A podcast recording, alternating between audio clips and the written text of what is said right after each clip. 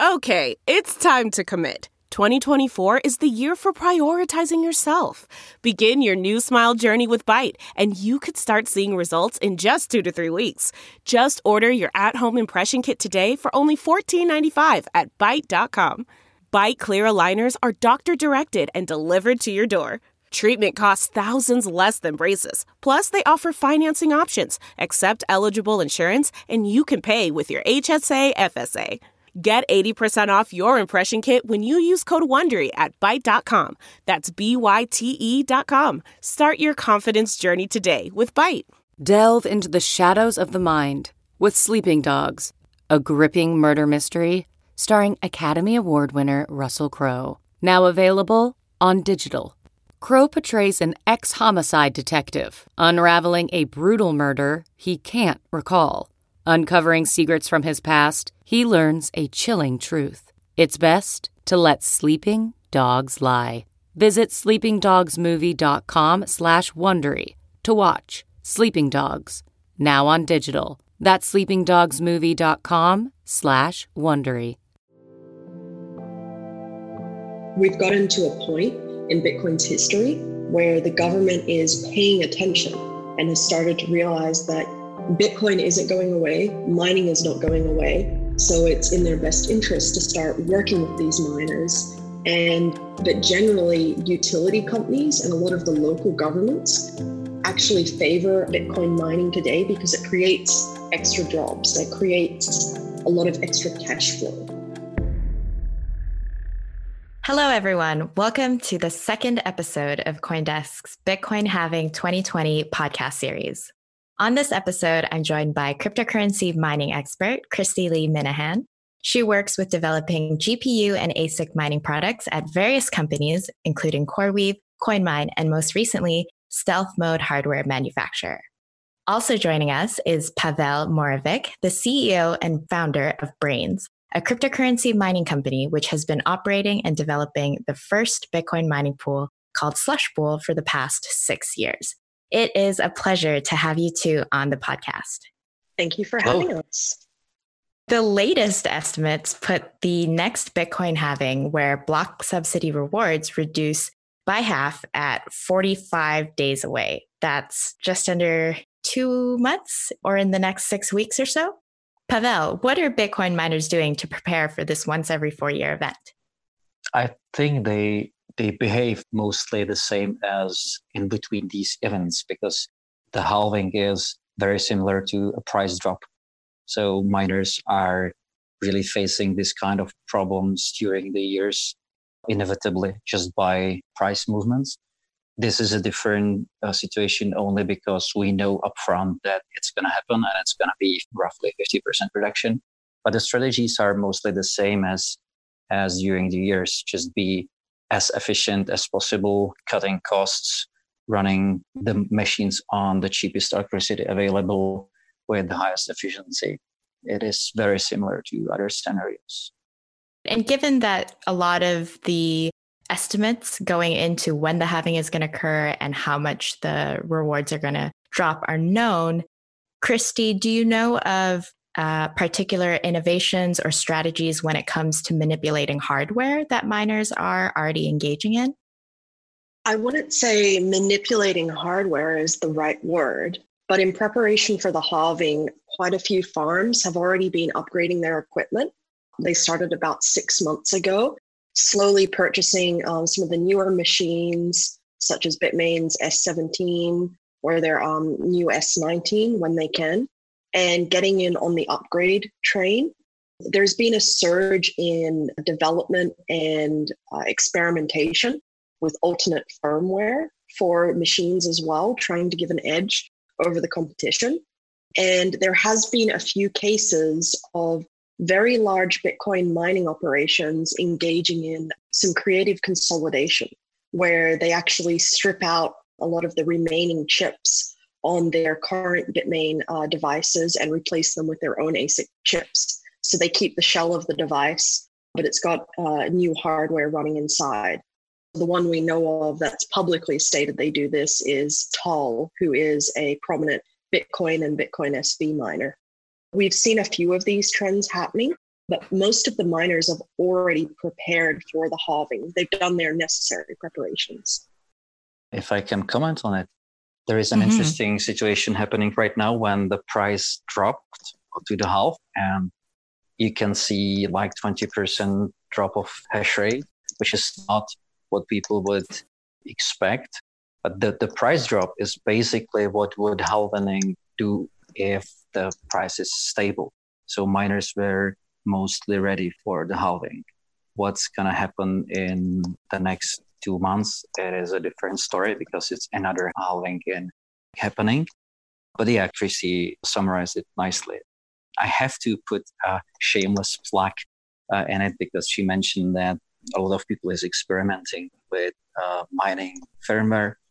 We just today are releasing new software for auto tuning of chips for uh, one of the older machines, S9s, and the whole family. And the, the reason why I'm saying it, it can save like 20 to 30 percent of energy, which is a crucial thing, especially in the in the future days. So yeah, miners tend to try find efficiency. And I'm glad that you brought up recent price drop of Bitcoin because due to the 20% reduction in did you say hash rate? Yeah. There was also a repercussion of that. There was a 16% drop in Bitcoin mining difficulty last Thursday. Bitcoin mining difficulty is a key indicator of miner participation on the network. So, a 16% drop indicates that a very large portion of miners had basically turned off their machines and stopped contributing hash power. Kristy, what does the drop in mining Bitcoin mining difficulty say to you and how do you think that that percentage might even go down again in the course of just about 6 weeks when the next Bitcoin halving is set to occur?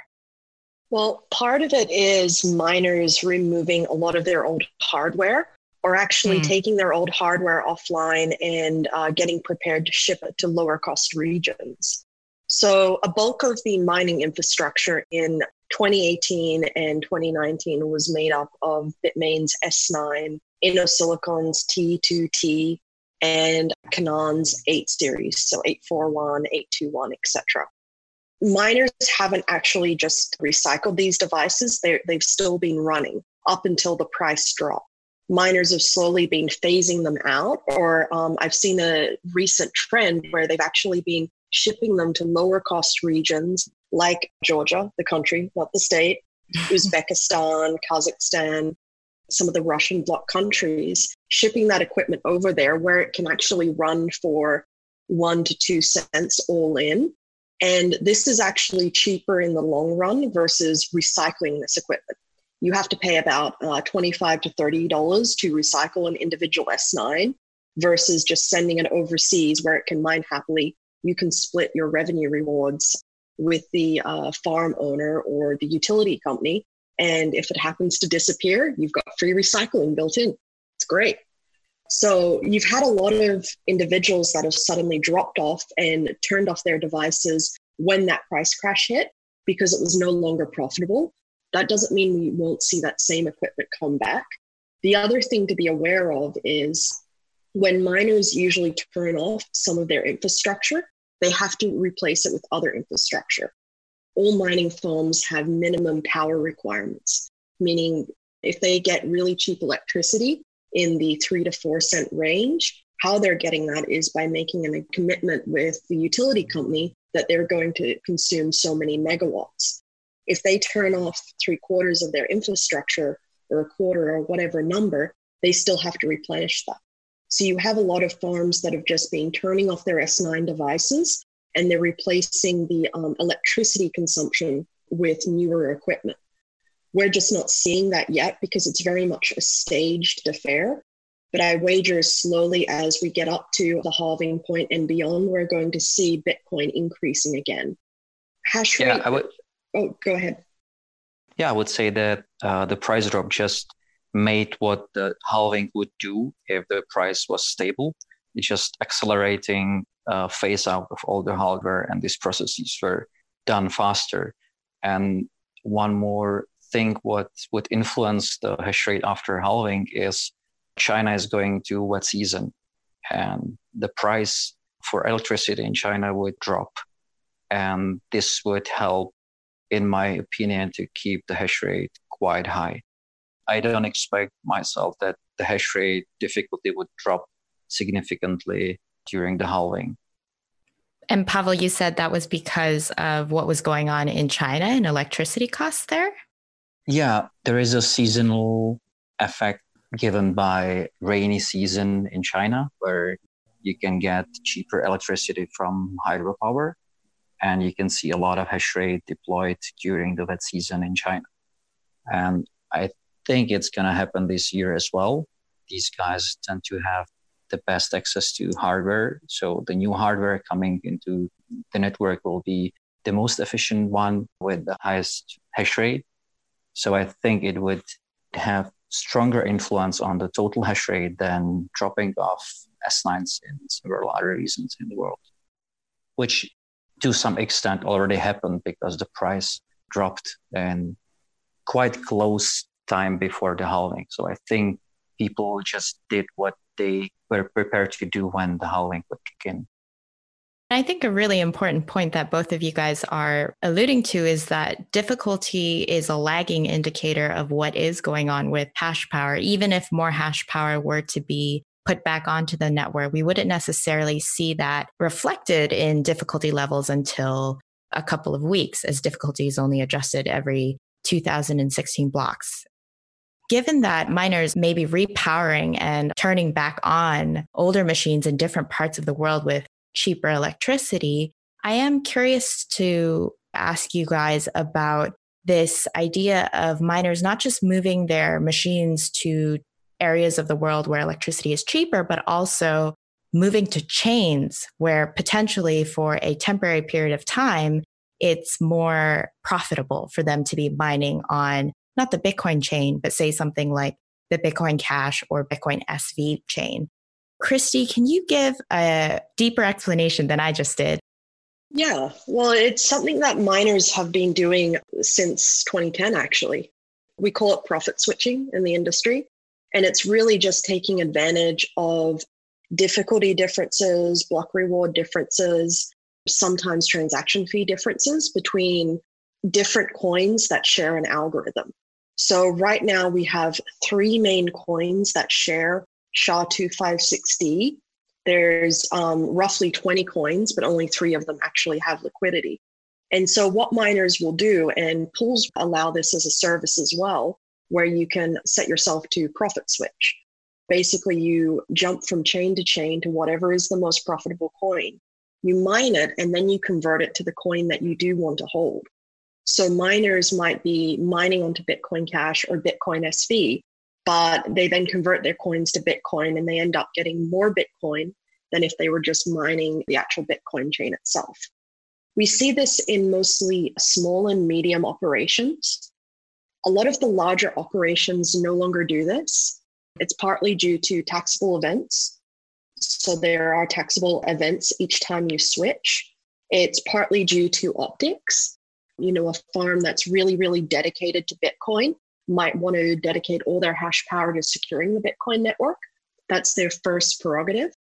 It could be due to investors. So their investors might have um, ethical or political reasons why they do not want to mine to, say, Bitcoin Cash or Bitcoin SV or vice versa.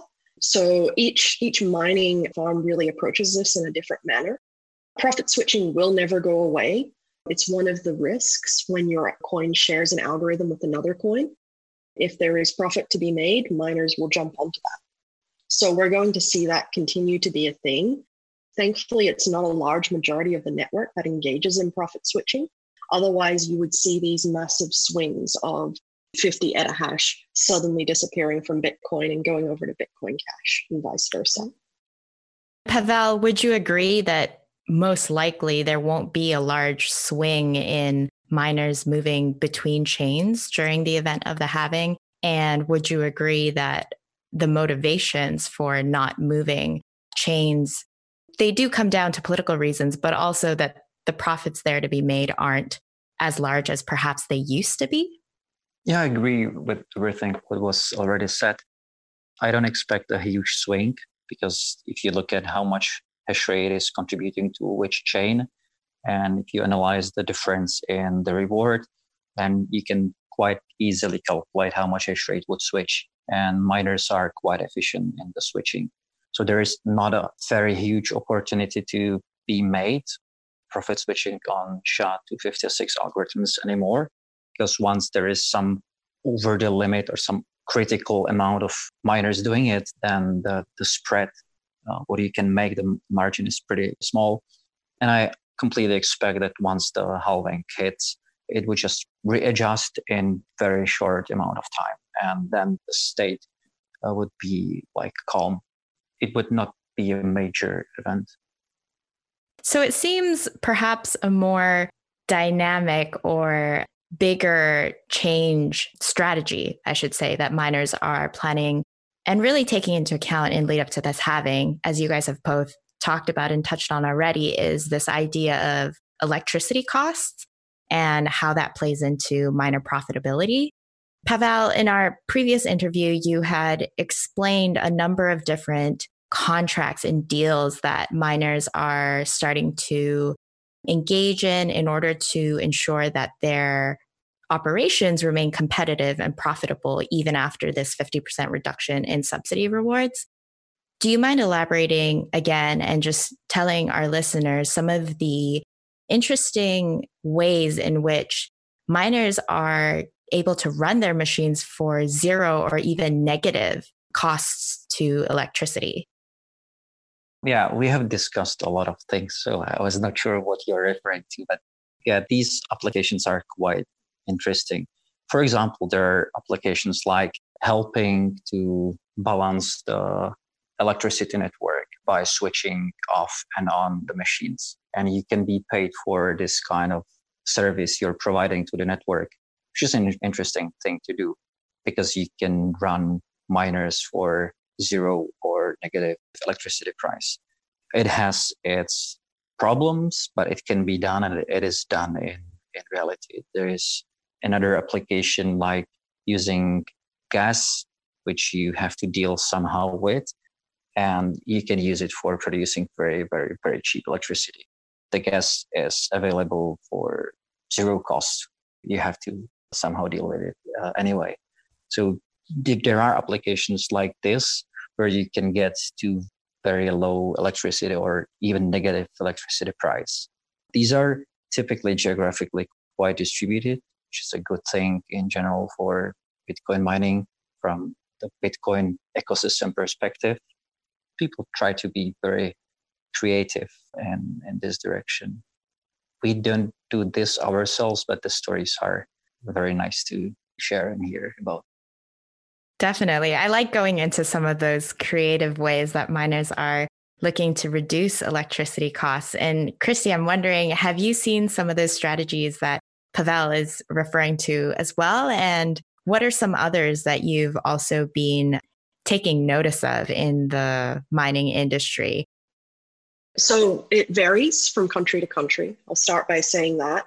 In the US and Canada, we've recently seen a surge of companies that have decided to partner with gas providers and they work with owners of older equipment such as S9s or the T2Ts, this older generation equipment I was referring to.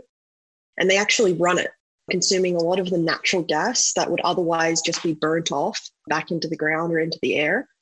You've got two right now that are quite prominent. One is, I believe they're called North Data Systems, I think is their name. And the other one is Crusoe Energy. So those are the two really prominent ones in the US. Oh, and there's also upstream data. So they're, they're teaming up with natural gas providers and it's essentially free money. This gas would otherwise just be burnt off or wasted because it's not always consumed by their traditional use. So, Bitcoin mining provides a great way to consume this electricity and transform it into money. You've also hmm. got quite a few operations that are taking advantage of some of the uh, tax benefits and um, local government benefits of using uh, renewable energy, mostly solar and uh, wind powered energy. Um, there's been a few operations that have set up dedicated wind farms for mining Bitcoin. And the important thing to understand about pursuing a lot of these renewable outfits is that they're not always stable. So you're not always going to be mining Bitcoin 100%. Renewable energy usually needs to be paired with some other form of energy just because it is very bursty. Um, and we, we're still developing a lot of technologies to harness it and store it. But you're seeing a lot of operations that are coming in and saying, hey, that's okay. Let's just deploy these uh, miners here. And when there's excess capacity, we can just flip them on and start mining and turn that into some money. You've also got um, in China quite a few operations that team up with businesses in their specific uh, region or province, or team up even with local government and um, contribute to mining in that manner. And they get a lot of discounted rates on not only electricity and tax, but um, also other things like benefits for workers, extra staffing, so that's also, you know, sort of a strategy that many miners have been pursuing. This idea of teaming up with really big companies and with government is something we're starting to see more and more across um, the globe when it comes to Bitcoin mining, actually. We've gotten to a point in Bitcoin's history where the government is paying attention and has started to realize that Bitcoin isn't going away, mining is not going away, so it's in their best interest to start working with these miners. And it may not be the case in every state, but generally, utility companies and a lot of the local governments actually favor Bitcoin mining today because it creates extra jobs, it creates a lot of extra cash flow, it creates a new form of consumption for utilities that didn't exist 10 years ago. So many of the governments have started to favor Bitcoin a lot more. And the media has partly helped with that because the media has done a really good job of talking about Bitcoin's strengths and its ultimate use cases. So we're seeing more and more of these strategies of, you know, people that are experienced with mining teaming up with local government, utility providers, and using that to their advantage. That's really interesting. I know Pavel and Kristy, you guys both have your own respective full time jobs. But if you were able to lay down everything and somebody had said, let's start up a mining farm together. This unknown person has unlimited resources and has the latest hardware and equipment. So, getting your hands on the latest equipment is not a problem in this hypothetical situation in what country would you guys set up that mining farm and why? I mean, I'm curious to, as you had said, Kristy, about some of these countries that are more friendly towards mining operations, as well as, of course, all those neat and interesting case studies of, of different agreements that uh, miners have been able to ring up. Maybe we can start, uh, Pavel, with you, but where would you hypothetically set up such a mining farm? Given the constraints, I would just pick Czech Republic because I'm living here and it would be the best for my life together to stay here, not to move to some other other world. Because unlimited money, it would just make me being a participant who would mine for Bitcoin's best. So if the money is not the trouble, I would stay here. But the question would probably be if this is uh, driven by economics, then I would have to do my research where I can get the best electricity price, and this would drive the decision. Because miner has two critical inputs one is hardware, and the second is electricity. If the hardware is not an issue, then the electricity is the worst thing to solve. So it would be driven by this. And I, I'm not in the situation myself. We were approached a few times to participate in some mining operations, and we always said we do work in mining, in Bitcoin mining, but still operating the facility is a completely different game, and it would be destruction for us to do this part of mining process. Uh, so I didn't do any research on this question before, and I would be curious myself where I would end up being. Kristy, how about you? Um, the first question I would ask of this mysterious investor with unlimited resources is why on earth Bitcoin mining? Why is that your your chosen uh, investment? The second thing I would ask is what is the risk tolerance? So um, many people uh, have risk tolerance, and then they would seek you know lower electricity in some of the politically unstable countries, and they'd be okay with handling that some investors might choose to stay within Canada or within the US, parts of Sweden or the European Union. Personally, I would probably pick the US still. For many years, I was very much against the US. And after being involved here for um, two years now, I'm starting to see the potential there are in a lot of these, um, we call them Rust Belt states here in the US there's still a lot of untapped power in the US. There's still a lot of opportunity. And if you go into areas like North Carolina, South Carolina, Georgia, you see a lot of these states still have lots of capacity, um, lots of raw talent as well, which you can train up. Yeah, there's a lot of potential there. Electricity rates around the world are quite standardized. So you run into quite a few people that advertise they have two or three cent electricity. Um, there's always gotchas. In the US, it's pretty much all standardized. It's usually coming out to about three to four cents with all your taxes and all of your rebates in place. So that makes it really easy to pick sort of a site.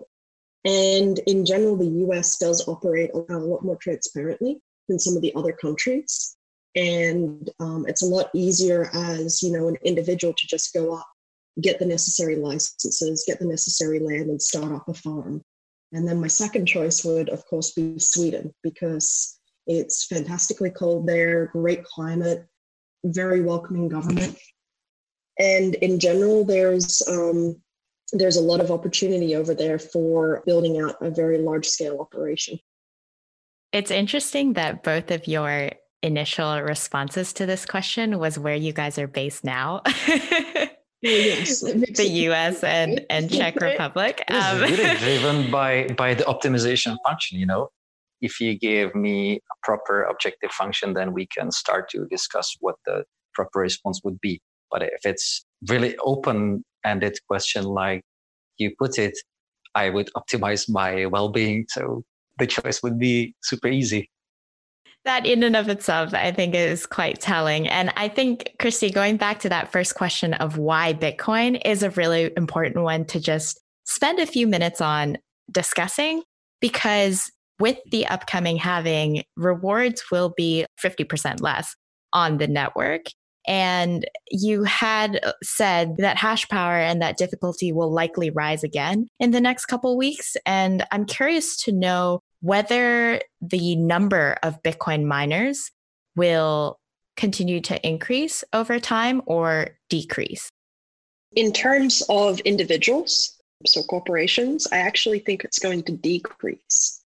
Bitcoin has reached a point where it started to become very much industrialized, and um, a lot of the competition is slowly being squeezed out. And so we're going to see slowly a lot of these smaller operations and medium sized miners get um, pushed out by some of these larger operations. Or alternatively, what's going to end up happening is we're going to see more, I would say, hosting providers step into space, into the space. And their whole goal is just to provide, you know, rack space for Bitcoin operations. And those Bitcoin miners might be owned by individuals and investors but I think we're going to see, you know, the number of wholly owned independent mining operations slowly decrease to just a handful. Um, it happens in any sort of industry that eventually becomes very competitive. Mm-hmm. Pavel, would you agree? What are, what are your thoughts on that question? Yeah, I would completely agree. There is the efficiency of scale uh, kicking in, and you can see the last six, seven, eight years uh, the numbers of people who are contributing is steadily decreasing. Like Slushpool is operating since 2010, with of course changing uh, share of the network. but still we have a long history of seeing how users are changing their behavior, how the distribution of hash rate is uh, changing towards bigger and bigger miners. So this is just, I think, what is going to happen in the future as well.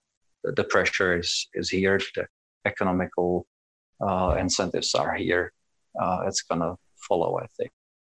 I don't like it personally, but there is not a lot of things what you can do against it. It's a matter of efficiency. And I can imagine that also the technical innovations in hardware going from widely available CPUs to GPUs to now ASICs have also had a big impact on this. And that will be a topic of another upcoming Bitcoin Halving 2020 podcast. Shameless plug there on my end. One final closing question for both of you guys that I've been asking all show guests on this podcast is what is one global trend and or event outside of the halving that you guys are keeping a particularly close eye on when it comes to impacts and repercussions to the Bitcoin mining industry? Chrissy? Miner buy and sell strategies. Can you elaborate a little further on, on what you mean by that? So, how miners are selling um, and when they're selling uh, globally actually affects the price of Bitcoin um, very subtly. And um, one of the trends that I've talked about publicly is that miners um, sell a portion of their mined cryptocurrencies, mostly medium operations and small, not so much the large ones, but they sell it on a uh, monthly cycle or a weekly cycle that corresponds with their electricity bill. And so, if you're actually able to track when the utility companies send out their bills and when miners are paying it, you can actually predict a little bit of price profitability um, in Bitcoin. And this has been a global trend for, I would say, roughly four years. It started to become more and more predominant. There are signals out there. That specifically has been uh, decreasing as we get towards the halving. Um, not by a lot, nothing alarming, just a very small amount. And still not sure why. But that's one of the global trends that I've been tracking uh, when it comes to Bitcoin mining. Very cool. Pavel?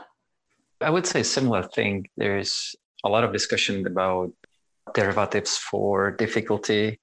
Uh, so the whole topic of financial behavior of miners, how they can work with the risk, it's very interesting area. We can see mining and financial systems getting closer to each other. And, and there is an interesting area here. And one more topic which we tend to follow closely lately, or I would be interested in, is the development on the firmware side. Uh, there is still a lot of what can be done and what's what's going to happen in, in following months and years. And yeah, it interests me very much as well. Hmm. Thank you guys so much for sharing with me your insights and giving me such detailed responses to all of my questions. This was another episode of Bitcoin Halving 2020. For everyone that's listening, you can follow these two on Twitter. Pavel's handle is at MOR underscore PAV, and Kristy's handle is at Oh God, a Girl. All one word and pretty epic, in my opinion. I'm Christine Kim, a research analyst for Coindesk. For more research related crypto insights on the upcoming Bitcoin halving, be sure to check out our newly released Coindesk Research Halving Report up now on the Coindesk website, coindesk.com.